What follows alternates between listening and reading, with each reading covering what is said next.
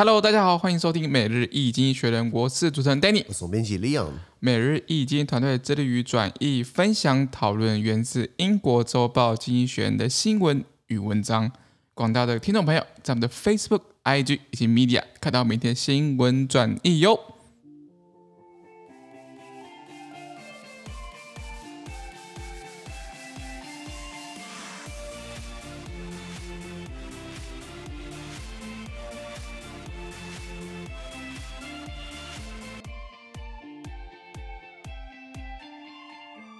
今天我们来看到从经济学人界出来的新闻，我们看到的是十月四号礼拜一的新闻，而这件新闻呢，传说在每日经济学人的 Facebook、IG 以及 m e d i a 第六百一十六 po 里面哦。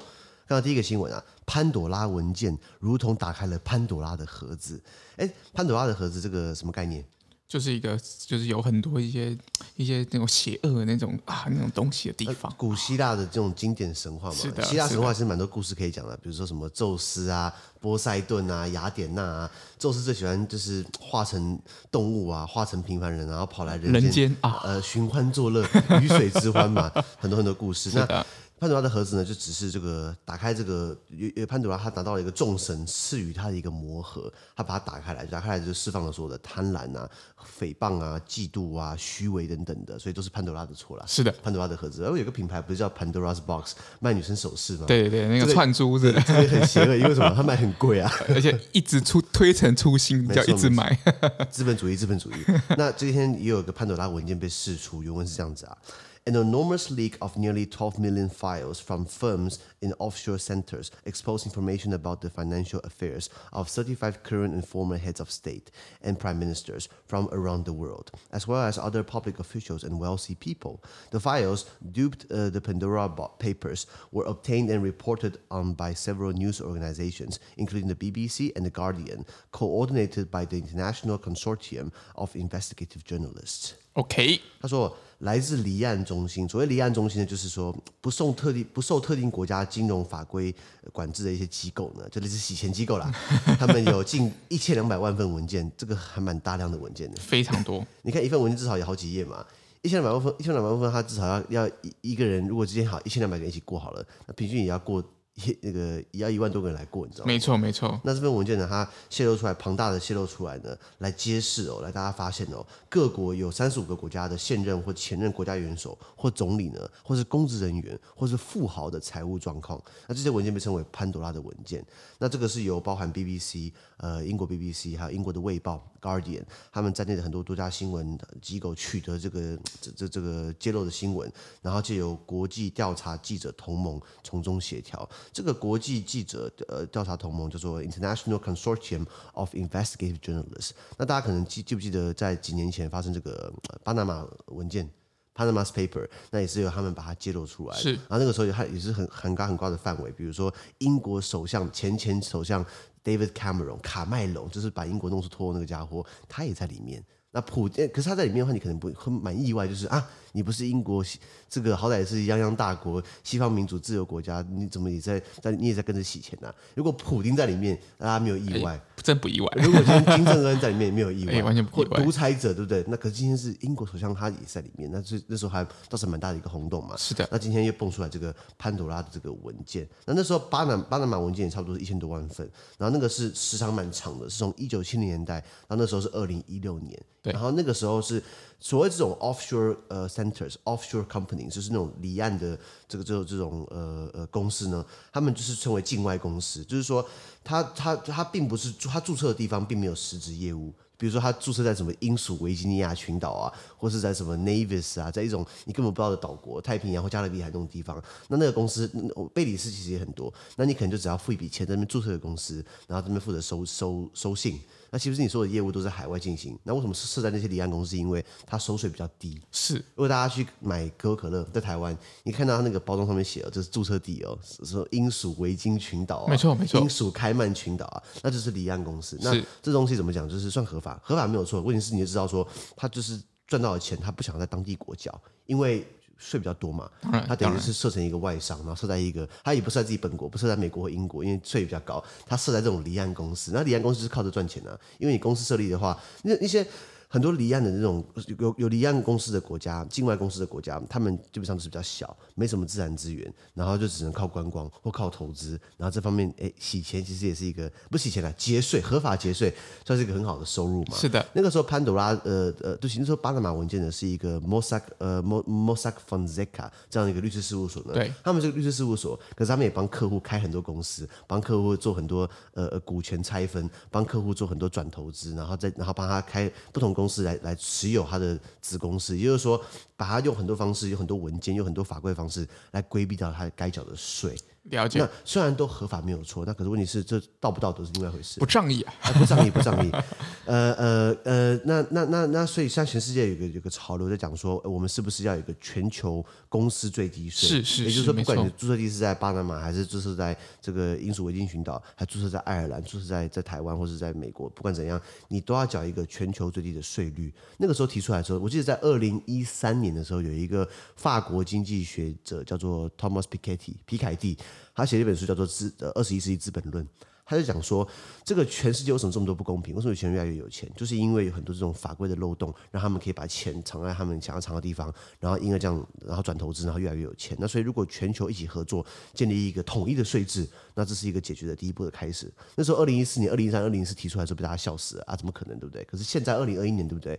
比较慢慢有可能成型了。那个时候，在 G 二零二十国集团他们提出来，然后 OECD 啊，经济合作发展组织 OECD 底下还有个框架，有一百多个国家目前同意签署，目前还卡了几个国家不愿意签署，比如说爱尔兰，爱尔兰不愿意签署，因为爱尔兰呃这个公司税只有十二点五趴。荷兰十二趴，那基本上你猜，你那个爱尔兰基本上是英语系国家，然后也是呃也是有很多跨国企业在那边设点，是因为它是它作为一些跨国企业在欧洲的营运点。如果今天一个美国公司，美国好 Facebook，Facebook 在欧洲的营运总部就设在爱尔兰，因为都讲英文，然后呃又靠近欧盟市场。如果今天他把它设在比利时，那公司税就变成三十八趴。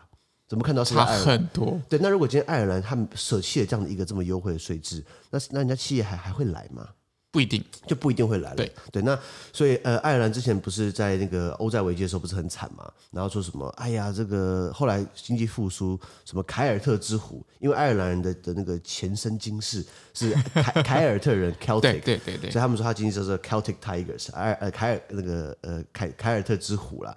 那其实就是啊，不是靠最低最最低税，然后吸引外资，吸引吸引那个什么跨国公司进来嘛。但是他们进来会带着工作机会，然后又缴税嘛，把经济给救起来。没错。好，那。讲完了巴拿马文件，讲完讲完过去五年前发生的事情，现在潘朵拉的这个文件又爆出来了。那这次比较不一样的是说，呃，像捷克总理，就捷克总理就是之前捷克的众议院还是参议院议长来台湾嘛。然后那个捷克总理在骂说，呃，这个危害中国跟捷克的关系，害死我们经济，你知道吗？就是那个很偏中国的那个总理，是他本来就很有钱的，然后他现在好像他们在捷捷克现在好像在选举，他要连任，然后现在爆出来就是还有爆发这个潘朵拉文件哦，对对对，这个感觉会影响他选情。没错，然后当然还有其他国家一系列，然后他里面提到三十几个了，那我觉得这种东西层出不穷了。今天呃，我记得拜登也说过。比尔盖茨或是这个亚马逊创办人叫做 Jeff Bezos，贝佐斯这些王八蛋，对不起，呃，这这这这这些企业家，他们缴的税其实基本上的比率哦比我们还低哦。他说 Jeff Bezos 只缴了零点九趴的税，不到一趴，啊，可是他的助理缴的税还比他多。懂我意思吗？虽然都合法，可是你觉得合理吗？对，就是这就是每个国家所面对它整个税制啊，或者财富重分配的一个一个很重要的系统的一个规划。分配分配其实是它的重点嘛。对对对啊，所以现在拜登现在是他们要做很多的振兴，还要做很多建设，对不对？需要钱怎么办？就克就克富人税。谁有钱我克谁的税。对对对对对对，啊，我们看得很开心，反正克不到我，反正我已经被克了很多了。是，大概是这样子啊。好的，那么看下一则新闻。下一则新闻我们看到的是哦，这个新冠病毒在俄罗斯会不会削弱普丁政权？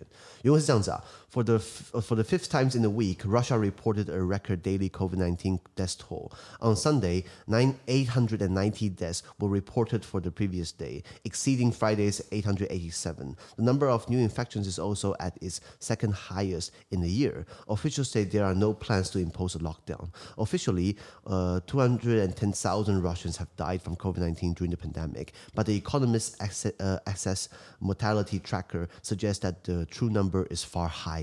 OK，他说俄罗斯在这个一周内哦第五次报告出他的单日新冠病毒死亡病例创下新高，什么意思？一天死的人比一天还多。那在礼拜天好了，十月三号礼拜天呢，他报告出这个之前前一天的这个死亡人数是八百九十人。那可是上个礼拜五呢，十月一号只有八百八十七个人，也就是说八百八十七、八百九一路往上升。那俄国的新确诊人数也是今年以来的第二高。那其实你觉得很奇怪，现在不是有疫苗吗？对，而且而且俄国自己还有自己的本国疫苗，是，啊，结果是这样子，结果你疫情还是有点失控嘛？嗯、没错。可是他的官员说，我我们目前没有任何实施封锁的措施相关计划，什么意思？摆烂。盖牌，你知道吗？那官方数据显示呢，疫情期间呢，有呃二十一万名俄罗斯人死于新冠病毒。但是根据经济学人自己做的死亡率追踪的这个这个这个调查表明哦，真实死亡人数应该高出许多了，很多黑数字嘛，对不对？那我们先讲哈，新冠疫情，呃呃，我记得俄罗斯在蛮早的，在疫情的，我记得二零二零年的底十一月、十二月，他们就说我们自己有个有个疫苗叫做 Sputnik。Sputnik 他们自己俄罗斯疫苗，结果发现到现在好像还没有获得国际认证。哎，我们的高端不是说有纽西兰认证吗？还是谁认证？嗯、有。有几个国家是有在做这样子的承认的，像印尼啊，像纽西兰，你刚才说的这几个国家，慢慢有些国家是开始承认就是高端疫苗的一些施打。嗯，OK OK，那像俄罗斯好了，他们自己有疫苗，可是并没有获得国际认证。是，那普丁有没有打也是一个问号了。搞不定说，啊，我们我们疫苗很好，就他自己打打打高端的，不是他自己他自己打 实验水是不是？他他自己可能打呃，Pfizer 和辉瑞等等的，是的，或是这个阿斯利卡不知道。那那俄罗斯来讲，以我后来看一下数字哦，以十月二号、十月三号来说，一天两万五千人。确诊还是很可怕。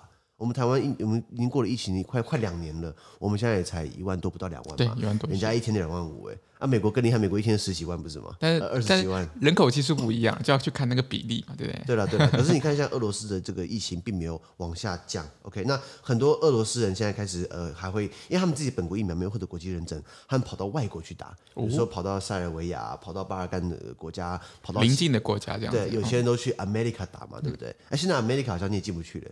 现在你要去 America 的话，你要你要打过疫苗你才进去。以前是不用打疫苗，你就可以到到这边去到当地打疫苗。对，当地打。对，那现在俄俄俄罗斯人很多在离开俄罗斯，呃，去打疫苗，他们自己不相信自己本国疫苗，然后再来他们本国自己的疫情一直往上升。那你觉得这个会不会威胁到普丁政权？应该是说，就就普丁来讲，因为他的其实整整个政治统治应该是蛮多年的啦。那整个不管是新闻啊、媒体啊等等的一个控制力。的一个程度应该是蛮高的，所以我相信在这情况下，普丁应该有相相对应的措施去来去减少他这个失分 疫情的失分。应该说万年撒谎不是当假的，当然当然，现代撒谎不是当假的啊。所以呃，我觉得蛮可怜，就是说你好像在俄罗斯也没什么选择，是吗？是啊是啊是啊对啊。好，那么看下一则新闻，我、哦、下一个就很有趣了，台湾中国的无限角力啊。OK，对啊，我们一直在跟中国在怎么讲，或者在跟对岸较劲较劲啊，对，比谁空军强嘛。对对对，那个因为是这样子啊。Taiwan said that uh, Chinese jets had made incursions into its air defense identification zone in the largest numbers yet 38 on Friday and 39 on Saturday. Foreign planes entering the ADIS, a buffer zone, a buffer region, faced interception. Taiwanese jets were duly scrambled. China, whose rhetoric towards Taiwan has hardened in recent years, uh, wantonly engaged in military aggression, said the, said the island's prime, uh, prime minister, Su Zhenchang. OK，他说，台湾当局表示，中国军机军机侵入呃它的防空识别区的单日次数哦，迄今为止目前最多。以上周五十月一号来说，有三十八个架次一天哦，然后上周六十月二号有三十九个架次，这是怎样？这是。空中开趴，然后这个进入作为缓冲区的防空识别区呢，将被拦截。那台湾的军机也随即升空。那中国近年来对台湾的这个言辞变得越来越强硬了。那台湾的行政院长呢，我们的苏贞昌冲冲冲，他说这个中国肆意进进行军事侵略，这好像是柯，这种听起来是看像柯文哲语气。那苏贞昌讲话是怎么样？好刺激！之前之前有一个有一个新闻的那个记者会有有说是好刺激，对不对？你说三倍券嘛，对不对？对，三倍券。那虽然虽然讲话不太好学。对，不太好，他那个口口气不太好学。对，那电火球嘛。对，那是先讲几个概念好了。什么什么什么叫做防空识别区？嗯、这个英文叫做 Air Defense Identification Zone。那它是一个基于国家安全或者空防所需要单方面划定的空域。记得哦，单方面什么？就是说这个并没有国际法效力，也没有固定的定义，就是说啊，这是我的领空，这只是一个呃呃，我给我告诉你，这个区域呢是我的防空识别区。那如果你要飞进的话，对不对？如果是不如果不是民航机的话，你飞进来你要告诉我，不然你等于是侵犯侵犯。因为军机怎么讲？你看 F 十六、幻象两千，或是中国的歼二十、歼二二，战机飞很快哦。战机如果从假设从嘉义水上机场起飞。好，然后如果全速飞的话，到新竹只要十五分钟，十十十十五分钟，快。也就是说，飞机是它不是慢慢飞，它是飞得很快。如果今天它只要飞到台湾靠近我们岛，对不对？它其实像海峡两岸最近的大概才一百八十公里嘛，对，一百五一百八嘛。从中从中国从中国福州到到到离我们最近的点的话，只要一百五十公里。其实战机。大概全速飞的话，大概五分钟可以到，你知道吗？所以防空识别区等于是我单方面划定，这是我的防空识别区。那中国也划它中国的，美国也划美国的。那这东西可能会有重叠嘛？那如果美国跟加拿大邻国一定会重叠，可是美加一家亲嘛，一家亲。那欧洲也是，如果如果这样分的话，等于是大家都是一样用一样的防空识别区嘛。那对我们来说是我们画的，它我我们的假想海峡两岸中线。那中国不承认啊，中国说你就是我的，你的识别区是我的识别区，哪有什么在那边分来分去的？分来分去的，这个那个都都是中国人嘛。那所以中国一直这样飞进来，给台湾很大的压力。我觉得这个是在温水煮青蛙嘛，就是消耗在。他们人多，飞机多，嗯、那那个物资多，然后那个材料多，耗耗材多。你知道一架军机，我们的战机这样起飞。第一个耗损轮胎，第二个耗损到那个机油，再来那个引擎也要要要大保养，要保养，一定要保养。然后飞行员随时都要待命，那是很大的精神压力耶。没错没错，对对，那我们两三百万人，可能就是四五百架飞机，他们有十四亿人，可以蹦出一千一千架飞机，很轻很轻而易举嘛。对，而且等于是在一张一张飞过来飞飞过去的，你觉得这样是好事吗？你觉得这样好事情吗？这个这个应该说，这是确实对于双边的关系确实是升温啊。就是不管是我们过去或他们过来，我觉得是没有，就是这个象。征意义就是大于实际意义啊！就是你也不能怎么样，可能大家可他们可能派一个什么电收机啊，或者是这种运输机，就来绕一圈嘛，就是宣示一下，哎，这是我家后院，绕一下这样子。对所以它其实没有什么实际意义，但是确实是有象征意义，就是呃，就是台湾是中国不可分割的一部分嘛，对 不对？你的口音不太像。台湾中国不可分割的一部分。哦，这个学的就像了啊。我们坚持在一个中国以及九二共识的基础之下，实现一国两制和平统一。这像不像？是的，是的，像多了。那那那那拉回来讲啊，中国经济一直在实现，一直在绕台嘛，或者一直在绕台嘛。那这个呃，美国是否愿意挺台湾？这又是一个大灾问嘛。是。美国对美国最大利益就是维持战略模糊。什么叫战略模糊？对不对？就不不把话讲清楚。如果今天说美国会挺台湾。如果真的打过来，对不对？美国要出兵哦。那不出兵的话，对不对？那那那那那美国就是等于是没面子嘛。就出兵的话很很贵耶，打个仗要花很多很多钱，你知道吗？好，那等于是美国要卷入战争，那等于是成本很大。那如果美国说我们不会帮台湾，如果台湾真的沦陷了，美国少了一个在东亚地区的盟友，美国也很亏。那最便宜的做法，对不对？那就不说，就维持战略模糊，这选择性模糊。一方面呢，还继续卖武器给台湾，挣。Dollar，哎、欸，武器很贵，你知道吗？非常贵。那些武器，我跟你讲，我们不要买，对不对？我们可以做长照，我们可以给小朋友营养午餐，我们什么，我我我们可以发退休金，对，我们可以做社会福利，对。可是，一年花三四千亿，当然是该花，没有错。问题是还蛮。大一笔钱，你知道吗？没错，没错，没错。那美国的这个 AIT 主席莫健啊，老莫，他也这个在也是声明，就是说现在的情况非常非常危急啊，这个威胁是真实而且存在的这样子。然后台湾变成一个很好练兵场啊，因为中国中国的虽然号称陆海空很强大，对不对？可是他没有像美国一样这么常打仗嘛。如果今天台海卷入战事，对不对？哎，中国就是那我们借机来露一手嘛。像他们有两艘航母，对不对？对。而且他们马上就要。准备又要下第三艘，第三艘，对，到时候他会有能力呢，封锁台湾海峡，封锁台湾东岸，让美国或日本没办法没办法过来救援我们。那时候我们就真的剉赛了。不过没关系，台湾自己本来就是一个航空母舰，台湾是一个不成航空母舰，可是也移不走，大概是这样子啊。是的，那我们看最后一则新闻。最新我们看到是哦，美国联邦最高法院目前它的前景哦是非常亲右派，就是有点保守的，这不是好事情。因为是这样子啊。The most conservative Supreme Court in living memory takes the bench on Monday for its first full term, though Justice Brett uh, Kavanaugh, who tested positive for COVID-19 on Thursday, will participate by telephone. The opening session includes a review of the death sentence of Daskokar uh, Tazarnev, one of the Boston Marathon bombers. On November the 3rd, the justices will consider bolstering the Second Amendment right to keep and bear arms in the case uh, challenging New York's restrictions on carrying a firearm outside the home. Abortion rights uh, teeter in the balance uh, in a conflict over Mississippi's 15-week abortion ban, a direct challenge to Roe versus Wade to be heard to be heard on December the 1st.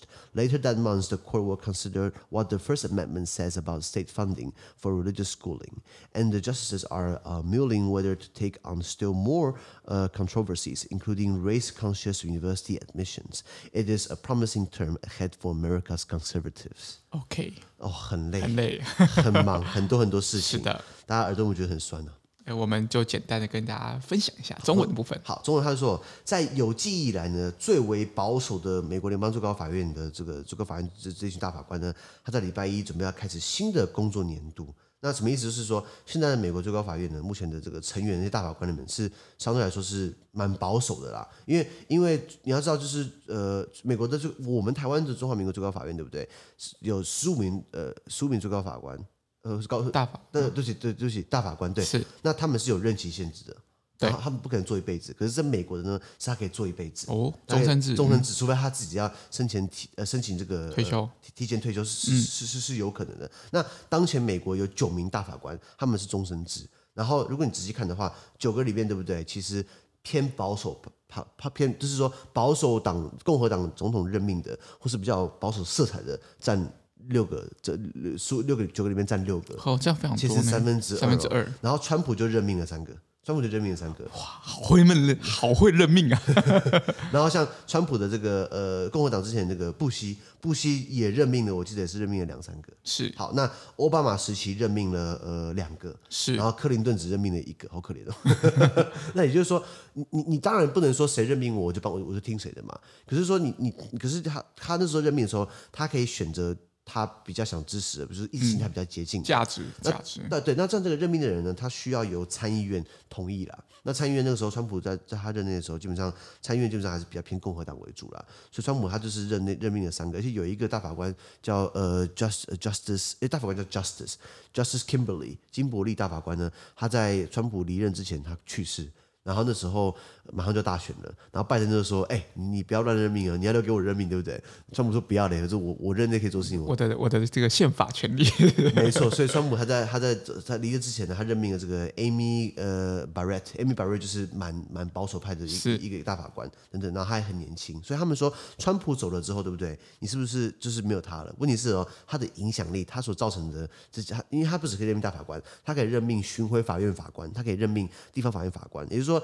美国的司法体系里面充满了保守色彩的法官。那我们常讲的行政立法如果有争端，那交由司法解决。行政立法万一你碰到瓶颈，对不对？司法解决。所以司法是一个完全独立性，他不用回应民意，他自己怎么判决啊？我们就这么决定的。欧盟的欧盟法。欧盟的整合有很大一部分，你要感谢在卢森堡的欧盟法院，因为当呃欧盟执委会或者欧盟的行政机构，他没办法那么直接做，因为会员国会挡，对不对？交由欧盟法院直接就通过了，直接就是达成了单一市场，直接达成了哪一些欧盟很核心的一些目的，由欧盟法院直接跳过行政立法这些讨厌的一一一些一些一些麻烦啊，这样讲。所以司法司法是一个很强而有力的，当然如果使用不当的话，就变成政治打手嘛。没错，我们常说司法院是国民党开的嘛，呃呃呃，还是现在不能这样讲了。对。好，Anyway，所以现在美国的保守党，他保守派他他居多了。那他们他们现在他们要展开新的工作年度了。那有一个大法官叫做 Brett 呃 Kavanaugh，Kavanaugh 他他在上个礼拜四呢确诊新冠病毒，不过他一样会电话参与啦。哦，By the way，Brett Kavanaugh 他那时候被提名的时候呢，爆出来就是他好像以前在大学的时候有性骚扰还是性侵害人家。他说没有啊没有啊，那这东西各说各话嘛，因为。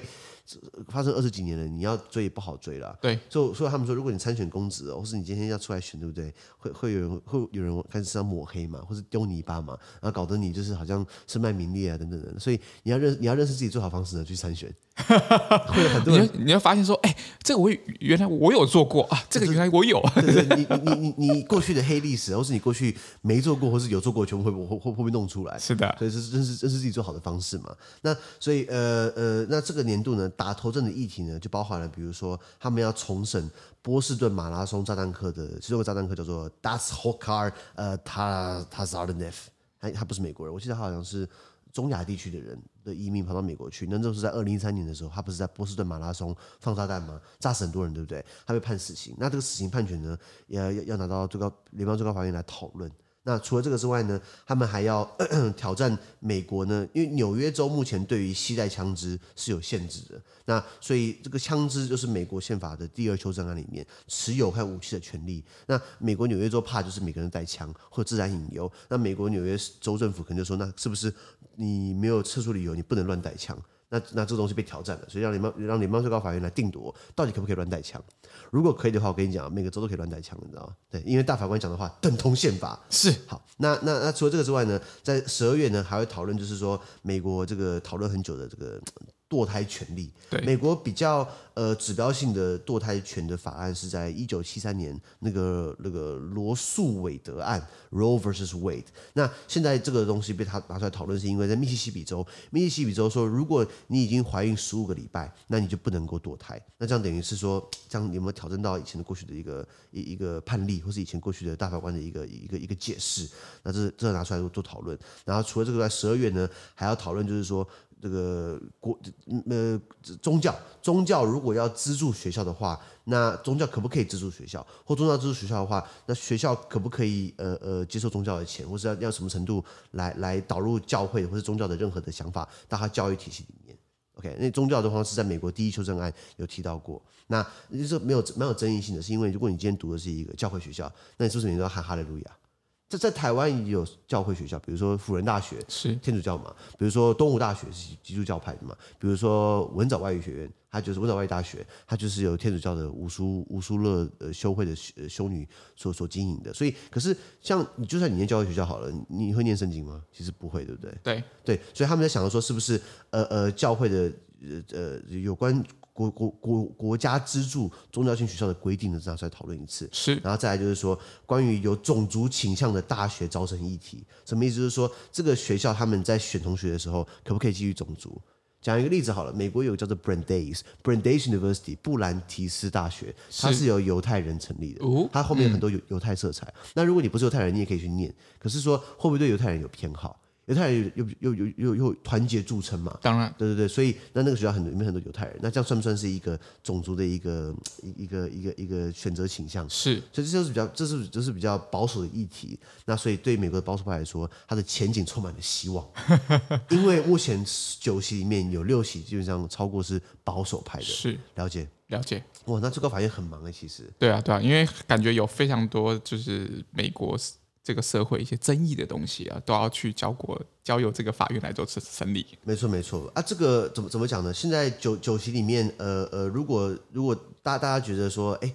是不是如果这么保守倾向的话，那是不是都是一面倒就结束了？其实没有，因为美国大法官，美国联邦法院大法官，他虽然是呃呃，他不是合议制的，也就是说，今天如果过了的话，对不对？如果你不同意的大法官，他可以提出 dissenting opinion，就是他反对的的这个论述。那虽然过了，可是我保持我自己的意见书，他可以再做陈述，也就是把他的言辞，把他的东西，把他把把它把他陈述出来。那虽然到时候如果是过的话，可是没关系。呃呃，我我还有 dissenting opinion，那这个 dissenting opinion 呢，它可以在后续未来再被拿出来讨论。我觉得如果你常常睡不着觉的话，你其实你去去看那个 美国联邦最高法院大法官做的解释，做的呃 dissenting opinion 等等的，还有很多论述。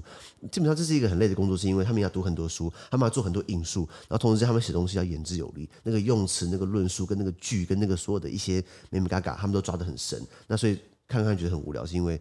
太深了，你知道吗？是，even 台湾好，台湾你去看最高法院大法官写的那个大法官释宪，对不对？常常有很多文言文嘛，是什么不可而不得为之，不可而非必得不得为之，那那到底可可以还不可以？就是他们在这个用字上面啊，比较的呃严谨。对了，对了，对了，那那那那那那所以，那你大大家可能有人问问过我们说，美国的法院是不是很复杂？确实很复杂，是因为你有地方法院嘛，然后你有这个呃呃巡回法院，然后你也有呃最高法院。可是美国自己有一些州自己本来就有州最高法院。也就是说，大家都有地方法院，然后就是每每，比如说你这个地方就就个 district 就 district court，然后如果你要上诉的话呢，它就是要巡回法院，那可能就是以区域来分，比如说东北区域，或是今天呃一些中间的州，或者像呃像美国的西部，呃加州，呃内华达州。然后华盛顿州跟旁边的忘记哪个州，他们几个他们就组成个巡回法院，然后就是说类似二审的概念。那因为加州很大，所以它就有分加州巡巡回法院的这个东南西北。德州也很大，人也很多，所以它里面这它它的细分。然后有一些州，我记得七八个州自己还有自己的最州最高法院。那如果大家再不服，对不对？会拉到最高的就是联邦最高法院来做最后定夺。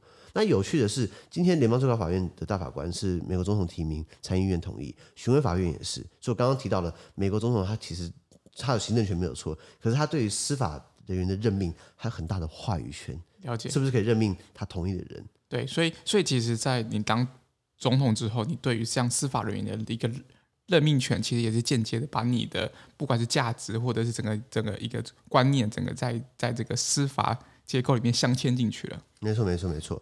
哎，九席嘛，一个是首席大法官，另外八个是另外其他大法官这样子，然后都是总统提名，然后参议院投票就可以任命这样子，终身制，记得终身制啊。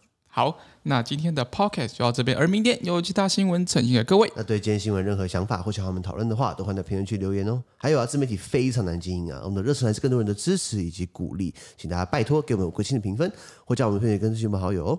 资讯都在每日一精选的 Facebook 粉串，也大家持续关注我们的 Podcast、Facebook、IG、YouTube 跟 Media。感谢你收听，我们明天见，拜拜。拜拜。